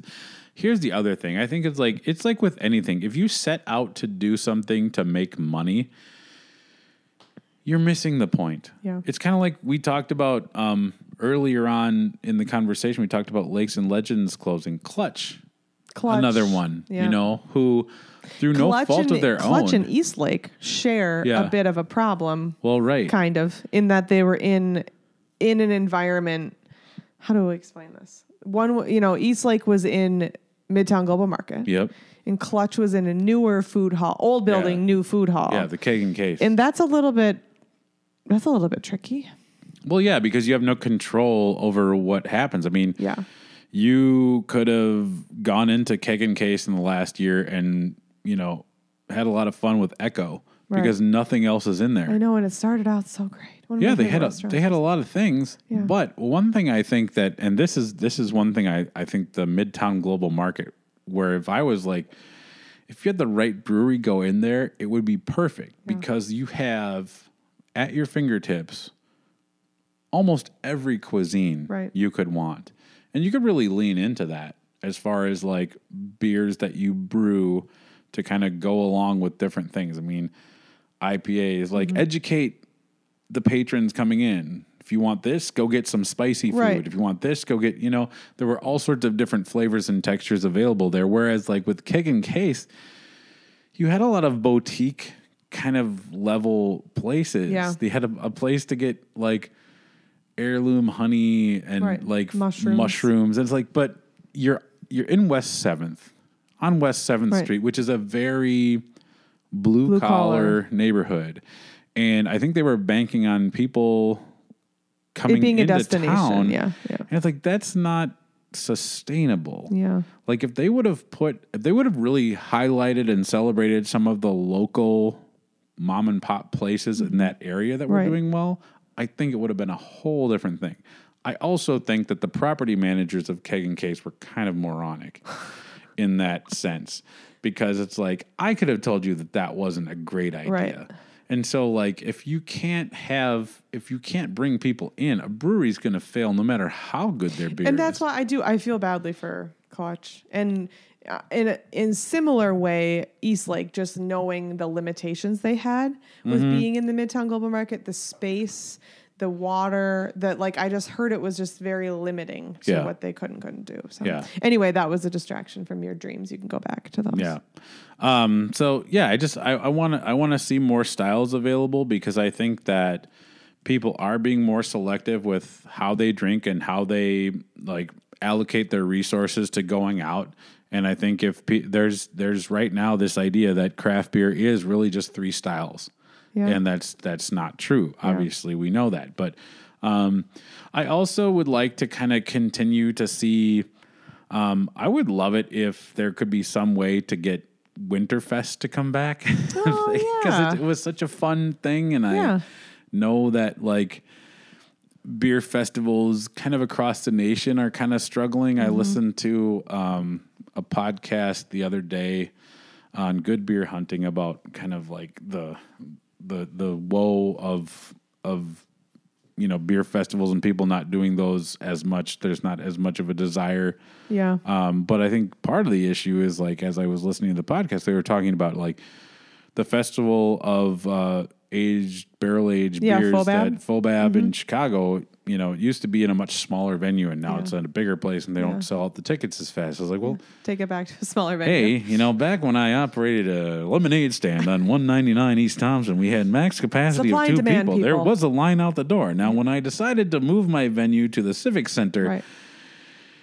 well, within five minutes of opening my doors, I realized that was a mistake. Right. So it's like, you know, like maybe I think sometimes with like things like that, the uh, impetus is on growing, Totally. where it's like, let's create an experience, Right. and let's let's create. I like mean, a, even the Girl Scouts know that lim- a limited, a limited number of available whatever it is creates supply and demand. by Girl Scouts, do you mean organized crime? Um, because uh, last I checked, when you're charging seven fifty for three and a half cookies, that's illegal. Yeah, no, you're absolutely right. but I you mean, buy them, right? Well, of course. Exactly. And I think the biggest thing that nobody's talking about when um, you know, we, we've all heard about like, you know, Ponzi schemes and like government regulation and tax breaks, but like when Aldi, I believe the Girl Scouts of America sent over a few uh, a few uh, grunts to to talk to Aldi because Aldi used to have their brand of Thin Mints What? and they tasted almost exactly the same for one seventy nine. Somebody knocked some heads together at Aldi. Funny, yeah. Somebody sent a Sicilian message with like a, I don't know, Yeah. a bunch of crushed up cookies in a sack, and all of a sudden there's no, you can't get those anymore. It was like I used to go through a lot of those, but That brings up an interesting point. Not about cookies so much, but about money. Do you think that there is like a breaking point of what a consumer is willing to pay for a pint of beer? absolutely. Do you think that that has contributed to people going out less? I yes. I mean, I also think it's a gatekeeping thing. okay, okay. It's like eh, a, I could go on. I could do a I opened- podcast about this. I but- opened a can of worms. Yeah, no, I think it. So the other day, I saw that other half from Chicago Mm-hmm. opened up a uh, or other half from New York. Other half is in New York. Yes. they opened up a Chicago tap room. Oh, okay. Do you want to guess how much money they are charging for a pint of beer? Like regular beer, Yeah, regular beer. nine dollars, You want to take Higher? another guess? eleven dollars, You want to take another guess? fourteen dollars. Take another guess. You're not serious. Sixteen dollars a pint. What, did it? Would it make you sing really well? I mean, I don't know. I'd pay for it then. Sixteen dollars a pint. That's too much money. That's, almost double what I mean. That's over double what most places are charging. Yeah, you could you could you could go drink two beers or pay your internet bill. Exactly. Like that's insane. Yeah. So I understand the cost of doing business, all the supplies, you have to pay your staff and everything, but that is just egregious. Yeah. And I think there what are we at the airport? Yeah, exactly. what, what did Seinfeld say? Like seventeen dollars. I think that's fair for a tuna sandwich. Like, you know, it's like it's crazy. And so, like, if you you you're almost like on one side, one side of your mouth, you're talking. We want to make craft beer less snobby, more accessible. But mm-hmm. then you've got places charging sixteen dollars for a Right. pilsner. That's insane. Yeah.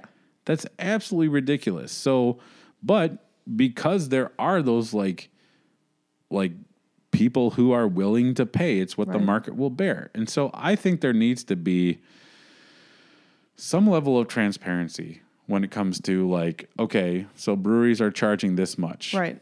Are you paying your staff a living What wage? exactly? Yeah. because I because I don't know if that's necessarily happening. Right. Now, now some places, like I mentioned, Pryes earlier on, they are transparent about Yeah. that. They're like, we're building in this like Right. Are they in no tipping? no tipping. That's what I thought, So yeah. they they put in whatever the Yeah. eighteen percent for Health and wages. And health and wages and everything, and, Yeah. and that's fine. Yeah, sure. But then I wonder. I saw a bottle of their pumpkin carving or whatever it is, their barrel aged pumpkin beer on an end cap at the Cub liquor Was that store. from this year?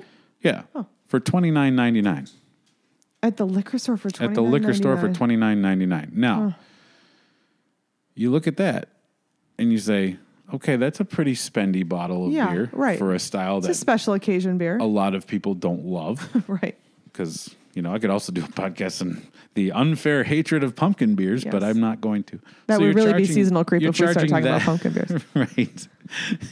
you're charging that much for for a for a bottle of beer, and, and I know they're like Idle Forest beers are Yeah. insanely expensive. Yeah. Are they? Where's that money going? Right.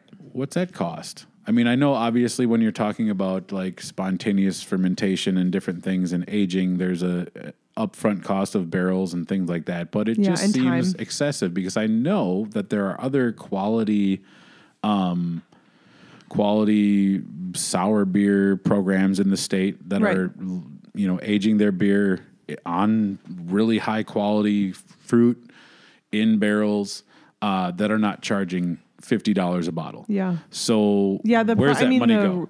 the range of prices in beer right now. If is, you're if you're passing that eighteen percent on to the customer, Yeah. so that you're that's not in your budget, right. right? So where is why the high cost? Yeah. That's these are questions I have. These are things that went from an accessibility standpoint. Mm-hmm. I wonder about, and I think there are. Yes, I mean if you are in a metro area that is densely populated, the the cost of a beer is going to be higher. And if people are used to paying, you know, prices for wine or cocktails, maybe that won't look so high. Right. But for people who are trying to get into beer or who are regular beer drinkers, it there has been a pretty steep incline in pricing. Yep. Yeah. So it's all very interesting. Um, but yeah, I, I would like to see my my my my hope and you know for for the new year is like a kind of a, a return back to some of those different styles that got us all kind of into it. Um, my prediction for 2024 is that I think you're we're going to continue to see some places um, struggle. Some places maybe have to shift kind of like their plans to kind of match where the consumer is at. And I think we're going to see a lot more um, other options other than beer Yeah. uh, sold uh, because that's kind of the the key getting people in the door. Have you been to Gambit? I have, yeah. Have you noticed that half their menu is co- like seltzer cocktails? no, Oh, well, it is. well, I haven't been since. I've been like April. three times. Okay. Over the last. Have you seen Brad? Yes. DJ that's Scally mainly Brad? why I go there. Wiki, wiki, wiki. Uh, that's also why I'm going to heavy rotation tomorrow. ah, Um, okay. Gambit has, I mean, I shouldn't say half their menu. I haven't done the math, but a significant number of of cocktails that are made from like a neutral grain spirit, neutral grain, like a seltzer, like a new, like a neutral seltzer. What am I trying to say? Like a plain unflavored seltzer. Okay. And then so they add ingredients to it, and it turns out to be like a cocktail, but it's not.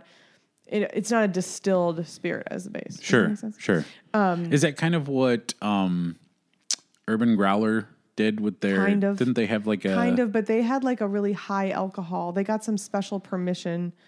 Permission's the wrong word. They got they had to fight some uh, laws papal dispensation? to get really high alcohol seltzer, basically to be able to make. Yeah. Yeah. I don't think this is necessarily high alcohol seltzer. Okay. But yeah, it's like a plain alcoholic Lacroix that then they can add flavors to. Okay. Some I think have been more successful than others. But when you talk about more breweries offering products that are not traditional beers, that's one thing that I'm seeing too. Yeah. Well, it's interesting. It's interesting. There's there's been a lot of things happening in the last year, and I'm really curious to see if how long this you know COVID pandemic hangover is going to be economically affecting places. Um, I I would like to. I mean, from a without any numbers to back it up, it just seems like when I go out to breweries, people are coming out. Yeah. You know, they're the numbers I've been to a lot back. of very busy tap rooms in the last couple of weeks. and uh, you know so where was i just the other day it was well, you wouldn't know because you were you weren't there these are deep thoughts with dan bobian um crap where did i well this Let's narrow it down. we'll edit Hotter, this part colder. out. uh there was a roof and four walls i believe they had running water um good god what is today The fifth. friday the fifth oh the fifth Mo- yeah You were at Modist Brewing. You were at Oh. was it Dual Citizen? No, never mind. It was a coffee shop, and it was this morning. I was making the Dan. I was making the comment to Charles. I'm like, this place is really busy. This is good to good Yeah. to hear because when I got No, there, it, but it is good to see. yeah. So people Yeah. are going out and you know enjoying different things. I just hope. I, I think like the takeaway obviously is support the places you like. Yeah. Make sure they stick around. I think that there's a as we've discussed. There are many reasons why a place might have to close down their tap room. Right. And it may Um, be voluntary. It may be a change in, in model, but yeah, it's you can't always assume that your favorite places are still going to be Yeah, because I think I think we do sometimes. And Just just because a place has been around a long time Yeah. doesn't mean they're they're they're healthy. So, um, but oh, one thing I just want to shout out because it's one of my favorite beer events of the year. Yeah.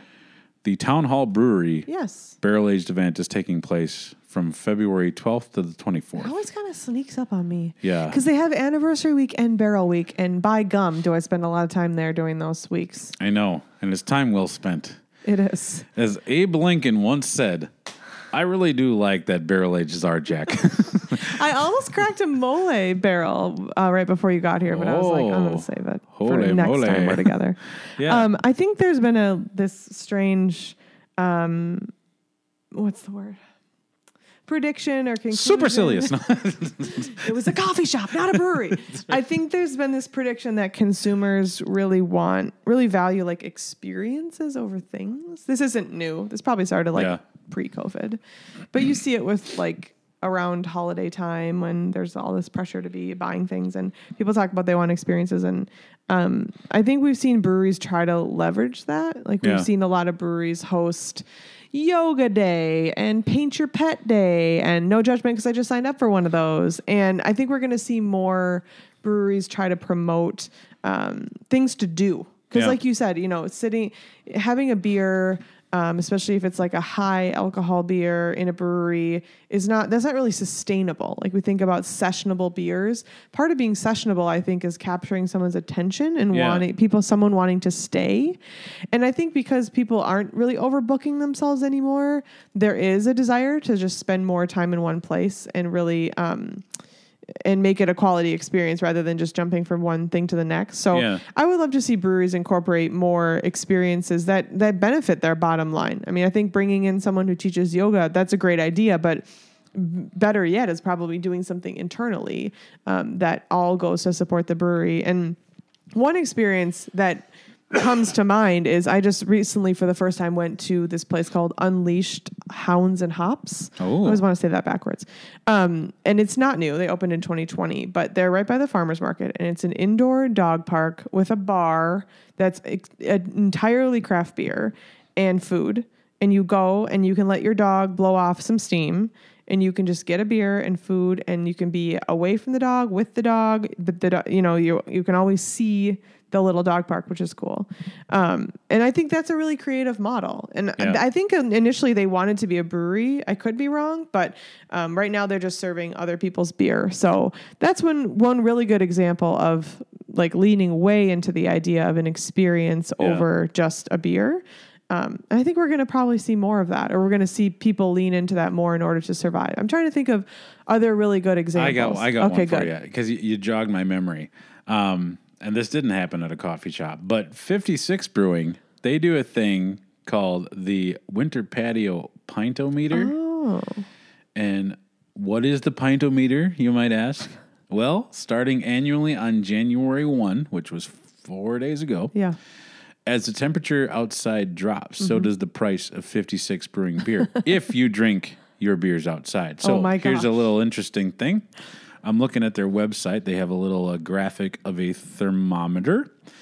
And so like the if the price uh, the temperature um let's say Dan, is- carry the one. Oh yeah. Let's say the Kelvin. temperature is uh, 724 degrees. No. Um uh, so the normal like price of a point price of a pint is $6. But if the temperature was like 18 degrees, it would be like four and a half dollars Okay. and so on and so forth. But it gets down to like, you know, here I'll show you the the graphic. You'll kind of see what I'm talking about. Yeah, this is a podcast. But people can go to 56brewing.com There you. Perfect. and check it out and get oh, the I see. details. Sebastian Joe's ice cream shop used to do that. okay, yes. ice cream, and who wants to eat it in the winter? Yeah, so that's like a new kind yeah, of a fun thing. Or like Forgotten Star has outdoor like curling. Yes. Um, They even have a, a Bonspiel, right? Or no, Yeah. that's uh No. Sociable does a Bonspiel, Yes. don't they? curling Um, rinks. Canadian. What are they called? Curling. Okay. All right. Yeah. There we go. Yeah. So I miss though. I miss that. Like I used to be in a bocce league at the Nomad, and I I kind of miss that like regular Yeah. reason to go do something. So I yeah, I just encourage breweries to lean I want into to the say experience. Heavy idea. Rotation has an indoor bags league really? Where in the There's winter. No space. I in know there. it is a small place. Maybe I'm getting the place wrong. Maybe wrong. they have another. They have another room.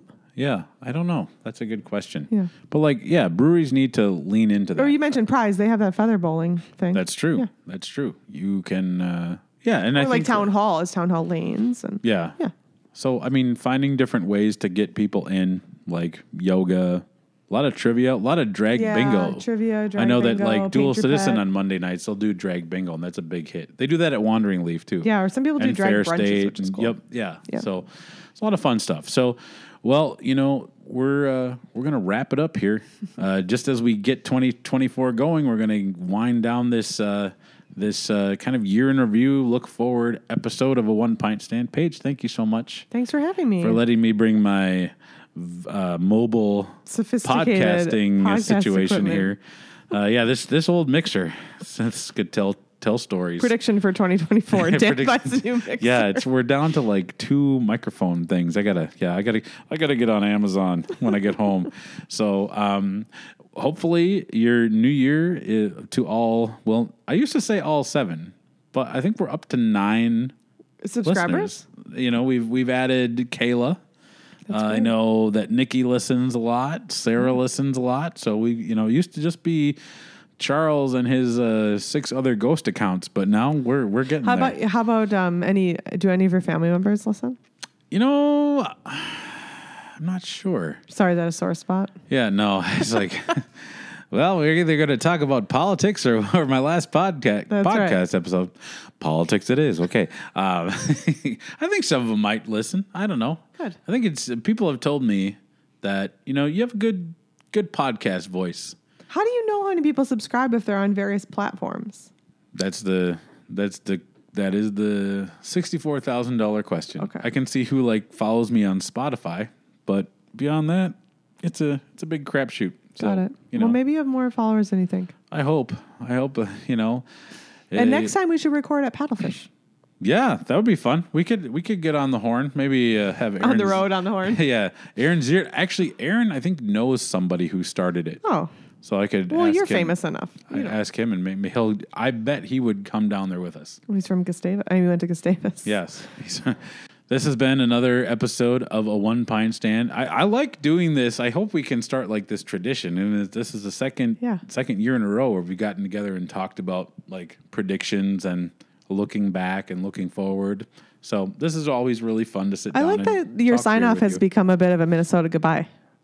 Yes, well, you know, speaking of my family, they indoctrinated me at an early years. They although they called it a Bobian goodbye. Well, that might be a whole other level. Yeah, and it was a lot more. Yeah, The just sun comes standing up. around.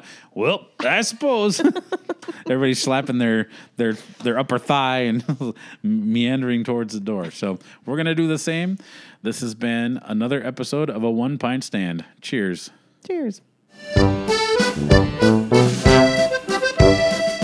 And with that, we are at the close of another episode of A One Pint Stand. Anytime I get to hang out with Paige, I am reminded of how lucky I am to know such a wonderful soul. Paige is just so much fun to be around. The laughter is plentiful, and we always find some wonderful beers to drink. As you heard, the conversation is effortless and really exciting. I hope you enjoyed our look back on 2023 and our look forward to 2024. Like we said, craft beer is in a little bit of a tight spot right now, but there's no reason to panic. Uh, what I would suggest is get out to your local favorites, support them, buy some merch, get a hat, buy some crowlers, buy some four packs now that you can do that. Um, especially during January and February, which are traditionally slower months. Uh, consider maybe making a few extra stops. By if you're doing uh, dry January and they don't have any options, maybe get a gift card or something. Or consider doing the pub January like Jeff alworth suggests on his blog. I can't believe it has been a whole year of a One Pint Stand episodes. I'm looking forward to some really fun interviews that are going to be coming up in 2024. As always, I continue to be humbled by the notion that people are taking time to listen to a one pint stand.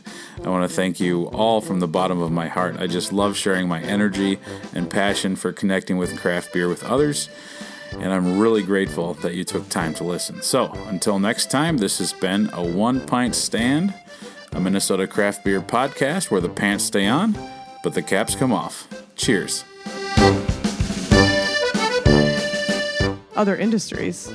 Jim Bob Cooter's Toys. furniture upholstery Exactly, services down the road. Uh, But I think it's also because what other industry, okay, I'm going to go out on a limb here, but what other industry has cropped up so quickly with almost exclusively small businesses and has served a product that really has to be either sold across a bar or sold in a three tier system? yeah. I mean, I think it's just unique. Beer is unique in that way that um, I can't I can't think of another industry that's saltwater taffy in the early 80s but then that that became rollerblades. that became exactly